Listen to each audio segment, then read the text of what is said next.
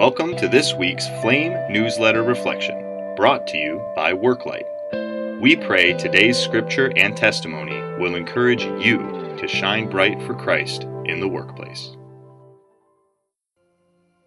He's My Brother by Lou Gionfriddo. Whoever would foster love covers over an offense, but whoever repeats the matter separates close friends. Proverbs 17, verse 9. Years ago, I worked for a man who ran the organization with a heavy fisted approach, which didn't honor the needs of the staff or the people we were serving. This was not my approach, and several times he lashed out at me. I ended up being let go from the job despite support from my colleagues. We didn't end our relationship well, but I realized that I needed to forego lingering resentment and unforgiveness.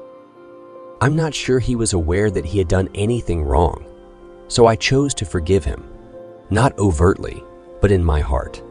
I knew that I had to forgive and move past the offenses for my own freedom. I also didn't want to be part of maintaining stories of wrongdoing. My friends, recalling the stories from that workplace, but seeing how peacefully I was interacting with this man afterwards, asked, Why wouldn't you harbor resentment?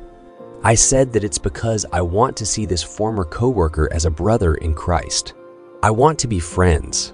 I don't want to harbor any resentment. Our personalities might never mesh, but to this day, we interact pleasantly when we see each other, greeting one another with a hug and talking. Lou Gionfriddo retired from federal contracting in 2016 and currently lives in Mishawaka, Indiana with his wife, Ginni.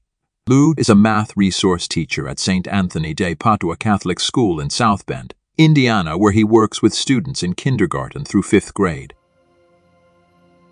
Pray, Father, you have taught us to forgive, as we have been forgiven by you.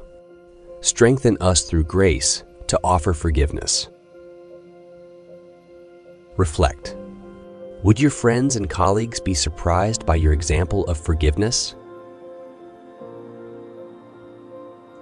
Discuss. Share about a time you chose to humbly forgive.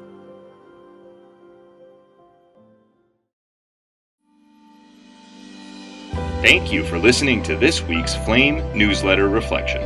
To learn more about Worklight and how you can experience transformation at work through the power of the Holy Spirit, please visit our website at worklight.org. And be sure to tune in next week for more encouragement from the Worklight community.